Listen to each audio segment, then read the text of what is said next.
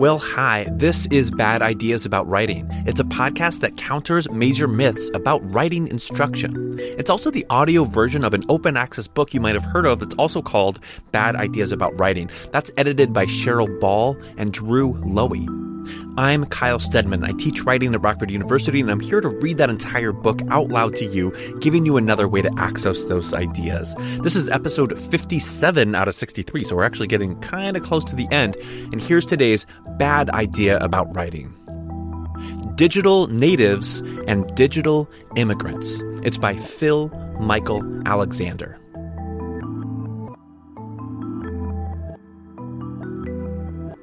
As a mixed blood Cherokee, I've always been troubled when people use indigenous phrases or images inaccurately to try to present an argument, from mascots to the overworked use of the phrase powwow.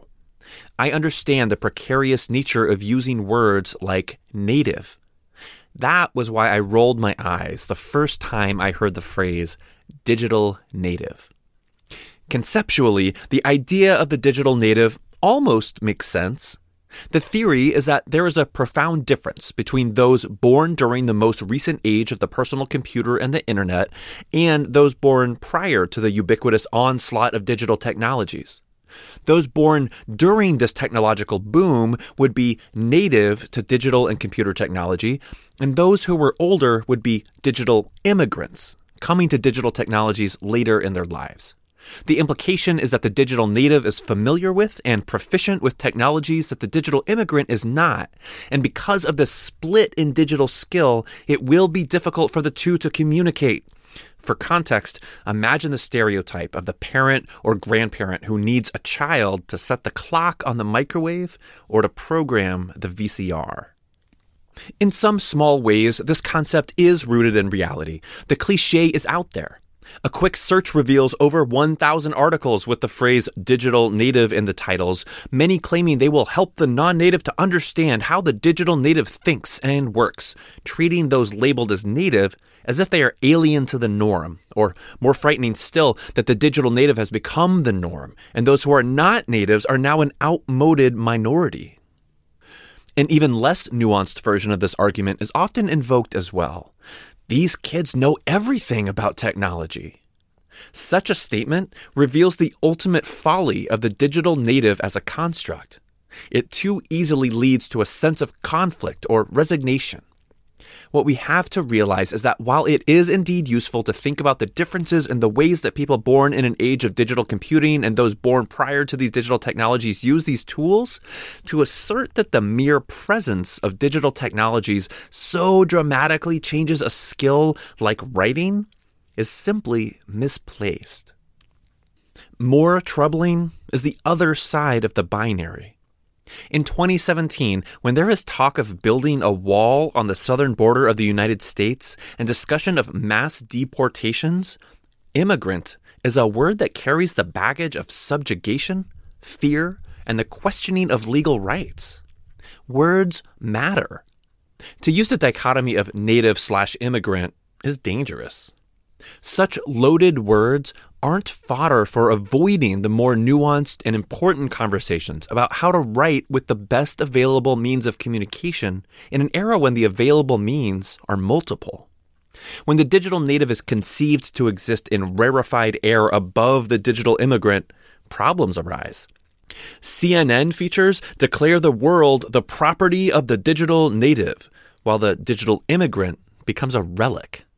Huffington Post declares flatly that the digital native brings an idyllic, equal level to all people. The underpinnings of native are that a thing or a place is home for a certain group.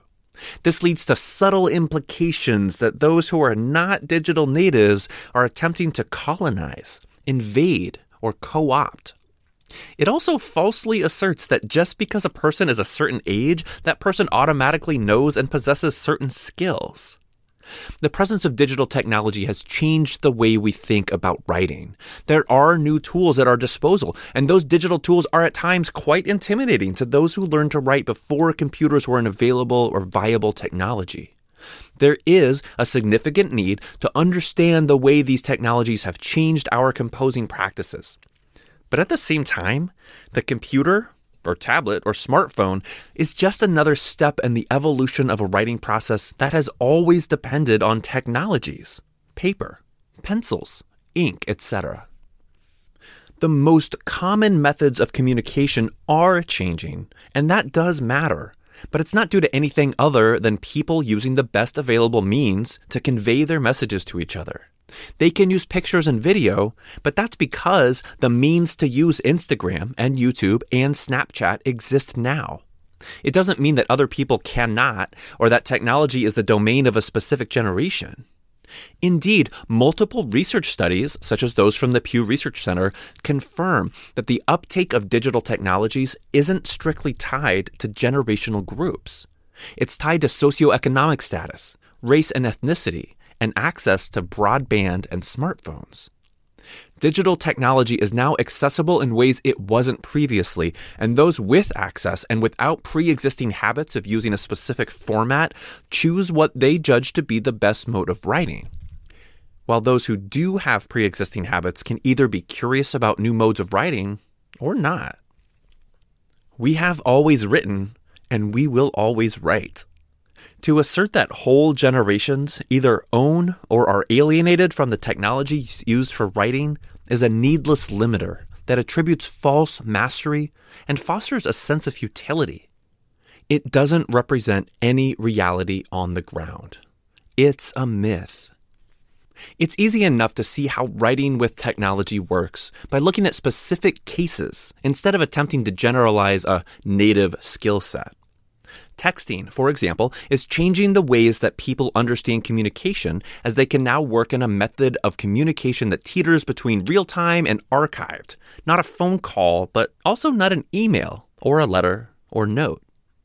It offers affordances that older methods of personal communication did not. It's a good thing. But there's a downside too. Most people are now confident, falsely, that they can find any information they need with a Google search making the gathering of support for arguments sloppy. At the same time, a small percentage of people in many age ranges don't understand the word Google as a verb and do not possess the skills to critically analyze websites to know what is reliable and what is simply material someone else published online without concern for its validity. And more importantly, we can see that age, being born into the digital world, doesn't bring greater proficiency if we simply look at how young people understand digital security. A person with an innate knowledge of the digital would understand secured networks, Facebook permissions, complex passwords to avoid hacking, and so on. But those same Pew studies noted above show that 50% of young people don't use privacy settings, and that nearly 40% don't understand the differences between secured and non secured communication. If anything, studies show that young people think their parents understand security issues better and handle that for them, a surefire indicator that their native status in the digital realm doesn't pass the first threshold of understanding the gravity of digital environments. The first thing we can do to correct the misuse of digital native slash immigrant language is to recognize that the terminology itself is troublesome. We can just stop calling younger generations digital natives, and that will resolve part of the problem. We can refer to them in some way we can refer to them in some other way that recognizes their status as those who have always lived with technology when that is important to a discussion. But we can also try to move beyond considering this a major issue. We could also relegate the divide to history, as those of us who were among the first who were designated digital natives are now in our 40s and are, in some senses, now the old that was the original digital immigrant in this equation it might be time to stop thinking so hard about differences in experience based on age, particularly when there's a larger difference based on economics, and one based on gender, and one based on race. There are differences that are much more important. The harder work is in confronting the misconception itself. This is best done by simply not treating users differently based on a generational divide. One of my colleagues, Bob De Schutter, works with a group of seniors who regularly play the game Minecraft. They don't behave differently in terms of user experience and knowledge acquisition than the young players from the local schools who come to our open Minecraft play sessions. Regardless of age, something we forget due to the fallacy of the digital native is that anyone who hasn't played a video game will need to be oriented to gameplay, whether that person is 70 or 7 we have to untangle the belief in inherent literacy from the anecdotal experience of encountering more literate people of a specific age range. Much like the issue of race, it can be difficult to separate people from their reliance on stereotypes and cultural expectations. But that is the only solution to an issue of misconception. Observing instead of expecting is the answer to combating the myth of the digital native we have to understand that as technology changes, culture also changes. And as writers, we have to think about how audiences change and how composing practices change across time. This is a difficult and nuanced and always changing and complex practice. We must always think about the words we use to speak about important concepts we have to work against the fatalistic generalization that the young understand technology and the old do not. Digital is not a place. You are not native to it, nor do you need to apply for residence on its shores. You're not too old, nor are you so young that you'll have magic powers that cause you to innately understand everything digital. But digital technology does shape how you write and will continue to shape how you write. You need to watch and take note and learn and follow the writing wherever it takes you. Further readings. For more information on the bad idea of the digital native, see Marc Prensky's work, which is available on his website at marcprensky.com. That's Mark with a C. For more on the acquisition of digital literacies, see Stuart Selber's Multiliteracies for a Digital Age and in Katherine Hayles's My Mother Was a Computer Digital Subjects and Literary Texts. See also the Pew Research Center's reports on digital readiness gaps, social media fact sheet, and generations and their gadgets. For more information on race in digital contexts, see Lisa Nakamura's Cybertypes, Adam Banks's Digital Griots, and Angela Haas's Wampum as Hypertext, an American Indian intellectual tradition of multimedia theory and practice. Using the Boolean strings Native American and digital technology will provide current and quite interesting readings on how tribes are using digital technology to preserve tribal histories and languages. Keywords digital literacy, digital native, techno literacy, tech savvy, prosumer. Hi, I'm Daniel, founder of Pretty Litter. Did you know cats tend to hide symptoms of sickness and pain? I learned this the hard way after losing my cat, Gingy. So I created Pretty Litter, a health monitoring litter that helps detect early signs of illness by changing colors, saving you money and potentially your cat's life. Pretty Litter is veterinarian developed, and it's the easiest way to keep tabs on your fur baby's health right at home. Go to prettylitter.com and use code SPOTIFY for 20% off your first order and a free cat toy. Terms and conditions apply. See site for details.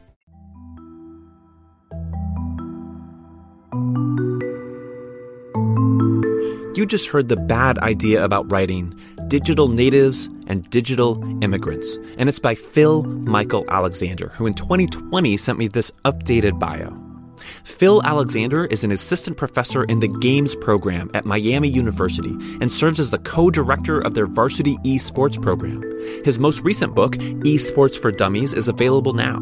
His research deals with race, communication, collaboration, and identity formation in digital spaces, particularly video games.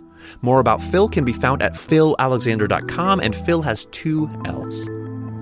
The podcast version of Bad Ideas About Writing is produced and narrated by me, and it's hosted at anchor.fm. The theme music is Parade by Nocturnum, and the open access book Bad Ideas About Writing is first published way back in 2017 by the West Virginia University Libraries and Digital Publishing Institute. It's available online at their website for free. That's where you should go if you'd like to read a print version of this chapter. Both the podcast and the book are published under really open Creative Commons licenses. Like, seriously, you could take these and remix them and make a song out of them and sell them, whatever, as long as you attribute the authors. So, thanks as always to Cheryl Ball and to Drew Loewe and to all the authors in this awesome collection. I'm Kyle Stedman. I'm on Twitter at kstedman, and I live in Rockford, Illinois, where um, honestly I would have like some snappy little thing here to say at the end, but I don't know. Russia's been invading Ukraine for like eight days now, so um, I'm not really in the mood. Is that okay? Can, can we just like sit in that for a second? Okay. Thanks for listening.